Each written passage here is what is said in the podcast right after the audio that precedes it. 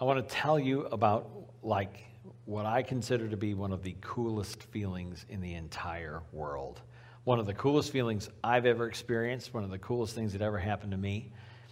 My senior year of high school, I was the lead in the spring musical, and it was The Music Man. I was the Music Man. I was Harold Hill, Professor Harold Hill. I sang, I acted, I danced, and you're like, we got to see this. No, you don't. Because 18 year old dancing Sean is nothing like 46 year old dancing Sean. Believe me. So I, I, I, sang, you know, you got trouble, my friends, right here in River City with a capital T that rhymes with P and that stands for pool. I did the whole thing, and uh, it, was, it was incredible. It was, it was just a great experience. It was so much fun. We played to packed houses every night. 800 people a night came to see the Music Man. 800 people a night. And at the end of the show, I mean, it, I think back on it now, I get goosebumps thinking about it. it. it. was just incredible. And so I think back on it, and, and the best part about it, the best part of it was like, I, uh, we would come out at the end of the night, and the cast would come out and take their bows, right?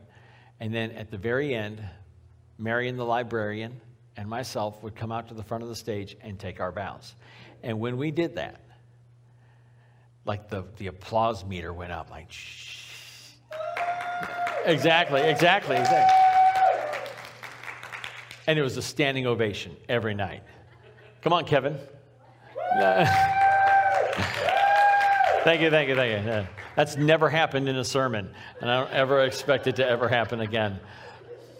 But uh, standing ovation every single night of the show, and it was awesome. I mean, it was like, ah, here's Sean in all his glory, right? You know, and uh, I mean, uh, let's face it, I deserve it because I'm awesome. But uh, no, neither here nor there. Uh, but it was amazing. It was just amazing. And when you think about like standing up for somebody, we, we do this whenever we want to honor somebody. We stand up. When somebody walks in the room who is worthy of respect, worthy of honor, you know, whether it's a title, whether it's a person, you know, we stand up for them. So, for example, when I do a wedding, one of the, the, the first things I say, the very first thing I say when I do a wedding is please rise. And that's when the bride enters into the room. When the bride enters in, we say, Please rise. And everybody stands up to watch the bride come in on her special day. We don't do that when the groom comes in. but when the bride comes in, she's the guest of honor, she's the princess. We stand for the princess. When a judge enters into a courtroom, what do we say? All rise, right? And everyone stands up for the judge. Uh, when a uh, mayor comes in or when the president walks in, the president walks in, everybody stands up. Whether you like him or not, you stand up because you respect the position, right? And so, in different times, in different situations, when the guest of honor walks in, we stand up, we rise. Interesting. Tonight, we are going to continue on in our series called Unleashed. And this series is all about the book of Acts. And we have been studying the book of Acts now. This is we're in week seven, and this is a 28 week study, chapter by chapter, of the entire book of Acts. And so we have seen God do amazing things in the early church. And the reason that we're studying the book of Acts is because we are learning principles from the first century church that we can apply in the 21st century church. We saw one of those principles last week, a leadership principle, uh, when we talked about Stephen and we talked about how they needed to pick deacons, they needed to delegate the authority that they had in order to make sure the ministry of the church continued on unabated. Last week we talked about Stephen. We were introduced to this man, Stephen, who was one of the first deacons in the church. And this week we're going to continue in his story. And his story continues this week and it also ends this week as we talk about a standing ovation. If you have a Bible, turn to Acts chapter 7. If you don't have a Bible, you can use one on your phone, such as uh, YouVersion or Bible Gateway, or even better, use the GFCC app. We have an app that you can download to your phone in about 30 seconds. Uh, go to your app store, whether it's the Google Play Store or the iTunes Store, and search for GFCC. And you can download the app and you can take notes about the sermon. You can follow along with the sermon scriptures and things like that. Um, so, in Acts chapter 6, in Acts chapter 6, Stephen was appointed to be one of the deacons. And then he was doing signs and wonders. He's, the Bible says he was full of the Holy Spirit, he was full of wisdom, he was full of God's power, full of God's grace. And then there were people who were jealous of Stephen and they started up making up lies about him, saying that he was blaspheming God, he was blaspheming the, the law of Moses, he was blaspheming the temple. So they're saying all these terrible things about Stephen, that he's doing all these things that he wasn't doing. And so they brought Stephen before the Sanhedrin.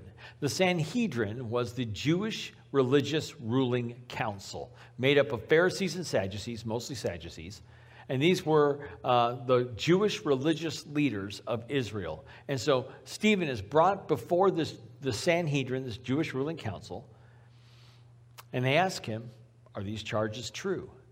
And then Stephen begins to talk about the history of Israel. He begins with the story of Abraham and how God chose Abraham to, to be his people. And so he begins with the story of Abraham. And then he goes on into the story of Isaac who was Abraham's son. Abraham's wife, Sarah, wasn't able to give birth until much later in life. She was uh, over the age of 80 when she finally got pregnant. 90, uh, sorry, uh, she was nearly 90 uh, when Isaac was born. 90 years old, giving birth. Uh, anyone want to volunteer for that job? No? No? Huh. Oh, okay. So, we read about Abraham. He talked about Isaac. He talked about Isaac's son Jacob. And then he talked about Joseph and how Joseph was, uh, rose to power in Egypt and how the entire Israelite family moved to Egypt where they became slaves for 400 years. And then God called Moses. And then so he talked about Moses to the Sanhedrin. So he's giving them their entire history. Now, think about this for a second. Stephen is just an ordinary Jewish guy. He's just an ordinary Jewish guy. He's been appointed a deacon in the church, but there's nothing really special about him. This is kind of like if you or I were uh, called before the Supreme Court and we had to argue a legal case to the Supreme Court. And like we, how many of you feel confident that you could argue a legal case before anybody? Maybe, maybe one or two? Okay, all right. If I ever need a lawyer, I'm probably not going to call you, but I'm just saying. Um, so here's Stephen going on and on about the history of Israel Abraham, Isaac, Jacob, Joseph, Moses. He talked about the golden calf.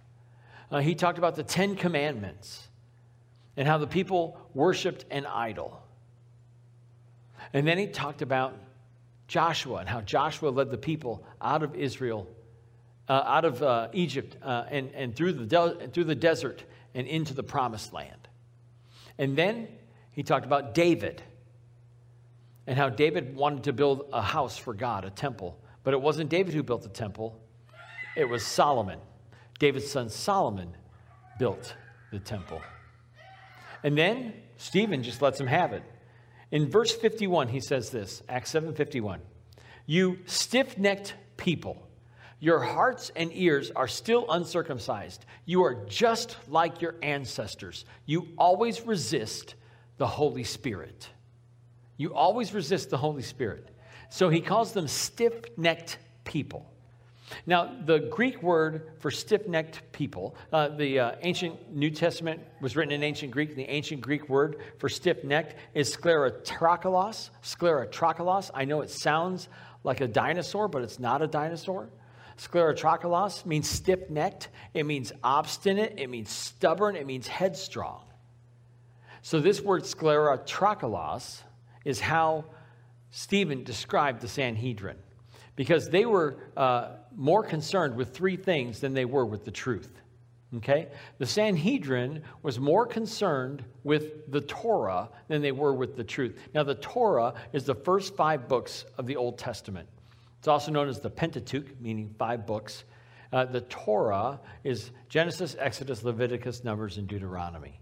It's the, the books of Moses or the law of Moses. And the, the Jewish religious leaders were more concerned with the Torah than they were with the truth about who Jesus is and how Jesus was the Messiah that the Old Testament pointed to. So they were more concerned with the Torah. And the amazing thing about this is that Stephen went through the, you know, in a real quick summary fashion, the entire Torah, the whole story of Israel.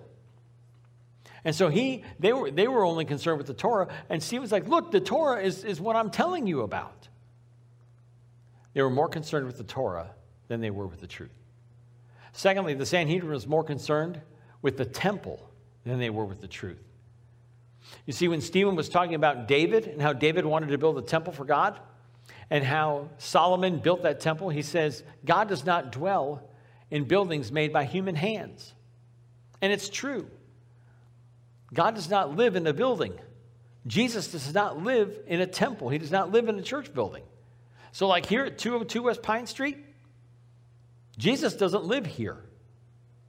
He, he, he doesn't have a bed up in the youth room, which would be scary if he did. The, youth, the teenage room. I'm telling you right now. But Jesus doesn't live here in this building. And so when, when people say, well, you know, I could never walk into a church building because, you know, the, it would be struck by lightning. No, this is just a building. It's a building where the church meets, but this is not the church. We do not have a church centered faith, we have a Christ centered faith. So the Sanhedrin was more concerned with the Torah than they were with the truth. The Sanhedrin was more concerned with the temple than they were with the truth. And the Sanhedrin was more concerned with their tradition than they were with the truth. They were more concerned with their tradition than they were with the truth. And that's when Stephen calls them stiff necked people. They were so obstinate and headstrong and stubborn about their tradition that they couldn't hear what Stephen was saying. Have you ever met someone like that? Have you ever met somebody who was just so stubborn that they can't? My wife is smiling at me. I can see you back there. My glasses work. She's smiling at me like, You are so stubborn. She's right. She's totally right. But have you ever met someone who is really stubborn and just, and I know you are too, um, but have you met someone who's just so stubborn that they can't accept the truth of a situation? They can't accept the truth of, of something because they're so stubborn about their tradition and they're so stubborn about their beliefs and, and they can't, you can't change their mind for anything.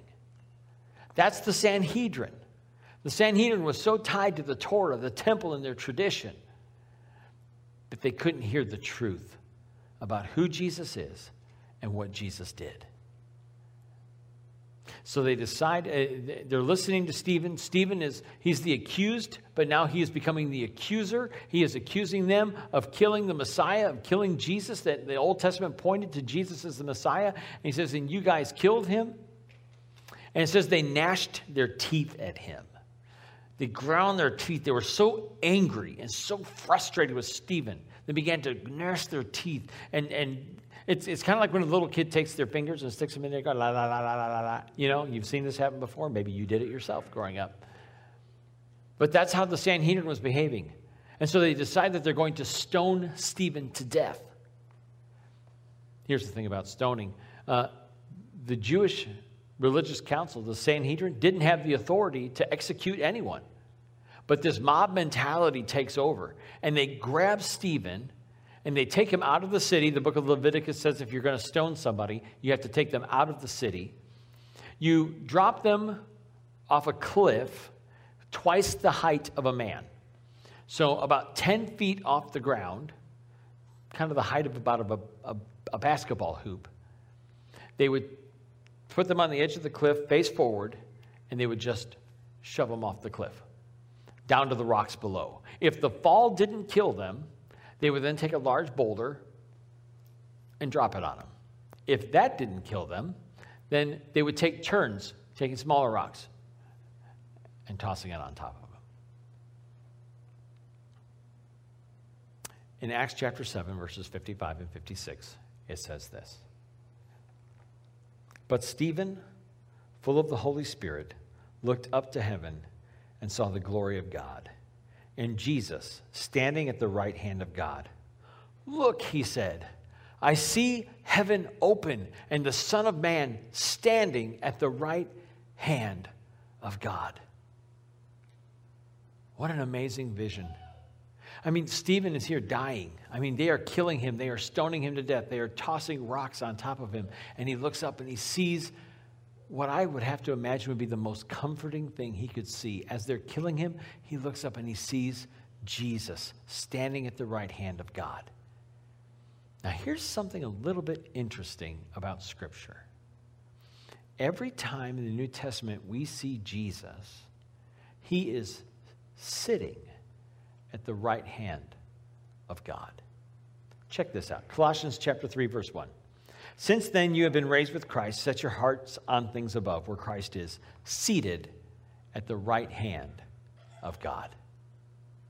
Ephesians chapter 1, verses 19 and 21. 19 through 21 says this That power, the power uh, that is within us, is the same as the mighty strength he exerted when he raised Christ from the dead and seated him at his right hand in the heavenly realms, far above all rule and authority, power and dominion, and every name that is invoked, not only in the present age, but also in the one to come.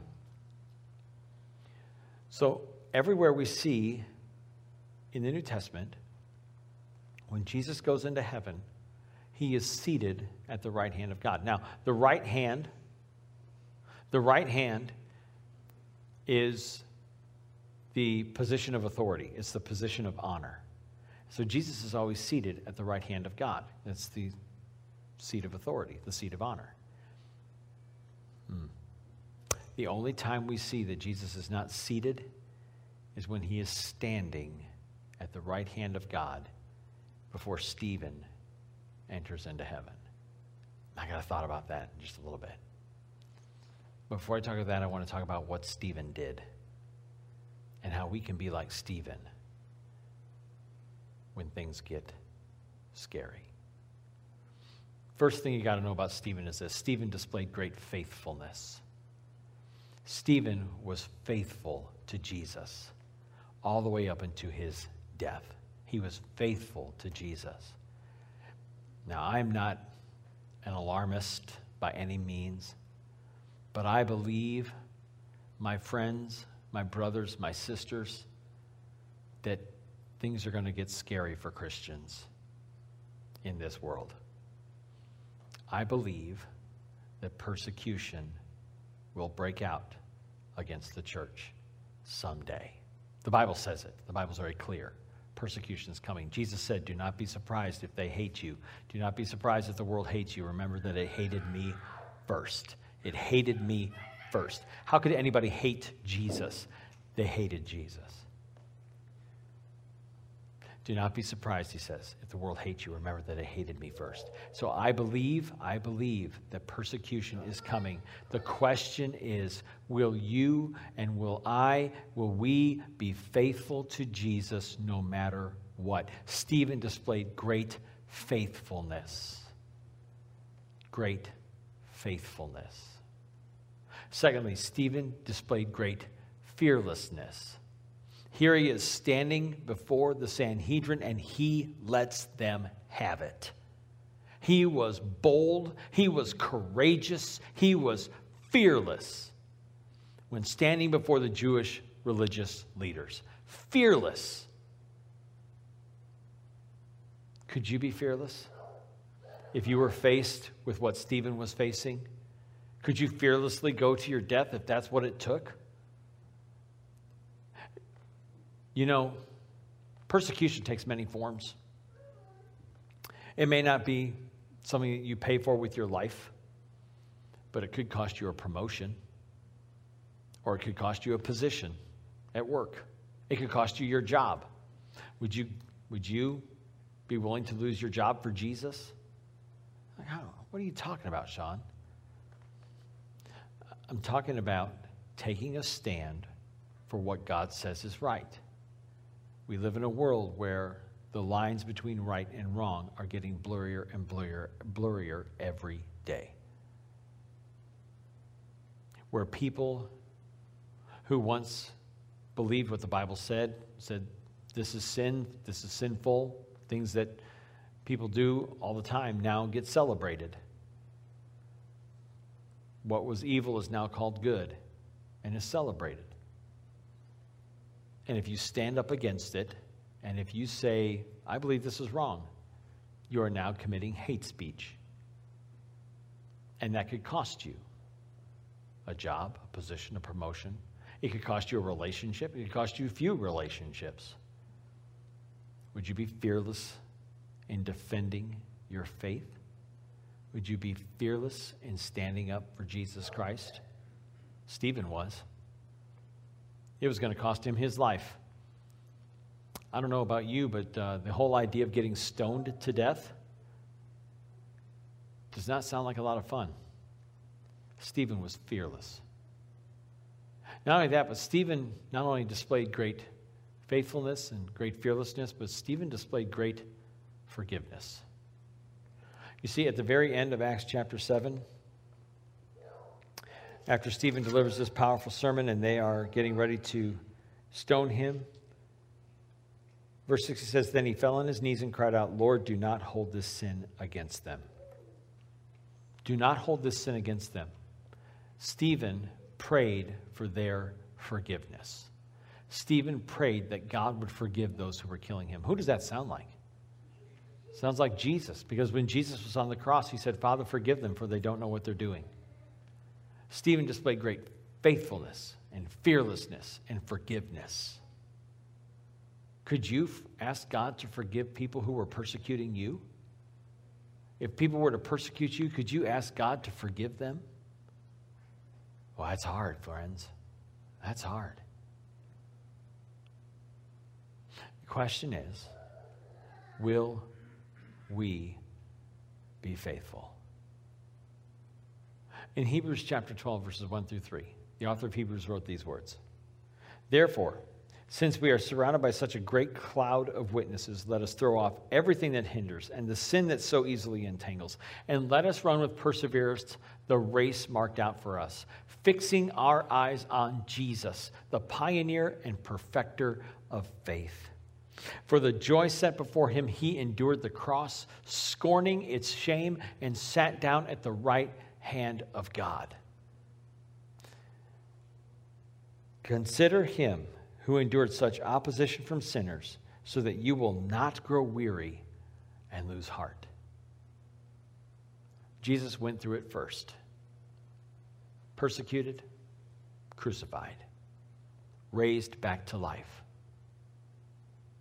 And those who follow him, if you put your faith and trust in Jesus, you want to follow Jesus, you want to believe in him, repent from sin, confess your faith, get baptized, you want to be a follower of Jesus, you can expect hardship, trouble, persecution. It'll happen. It will happen. It's promised in Scripture, it's prophesied it will happen. But when troubles and persecution come, do not lose heart and do not lose faith. When troubles and persecution come, do not lose heart and do not lose faith. This sermon is called A Standing Ovation because I believe that when Stephen looked up to heaven, he saw his Savior giving him a standing O. Well done, Stephen. So, my encouragement to you today is to finish well and receive your own standing ovation when Jesus welcomes you into eternity. And he will. Stay faithful, my friends. Stay faithful to Jesus, no matter what happens. Do not give up an eternity in his presence to go with the flow, to go with the crowd today. Instead, let us stand firm for what God's word says is true. And then we, when we enter into glory, will receive that standing ovation and hear those words Well done, good and faithful servant.